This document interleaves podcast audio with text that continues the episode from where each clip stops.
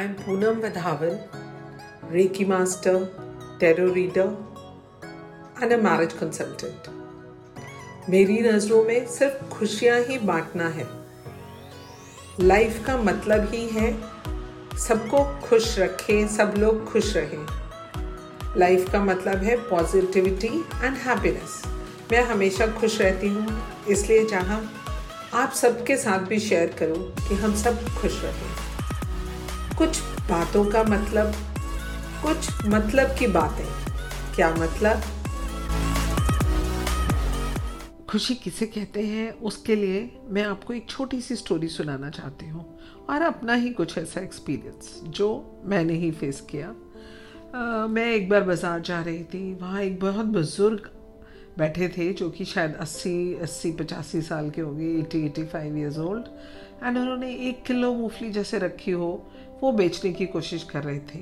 और अब शाम के सात बज चुके थे, लगता था सुबह से कुछ भी नहीं बिका है उनका। और मैंने, मैं गाड़ी उनके पास से निकाल के ले गई, लेकिन जैसे ही ध्यान आया, मैंने वापस गाड़ी मोड़ी, गाड़ी रोकी और उनसे पूछा कि ये मूंगफली का भाव क्या है? तो जो मार्केट का रेट था उन्होंने वही बताया सौ रुपये किलो। तो मैंने उनके कहा कि पूरी तोल दीजिए। और वो इतनी जो उनके चेहरे पे उस समय खुशी देखी उसे खुशी कहते हैं। और उनकी वो चेहरे की खुशी देखकर जो मेरे चेहरे पे खुशी आई जो मेरे अंदर के मन को खुशी मिली उसे खुशी कहते हैं।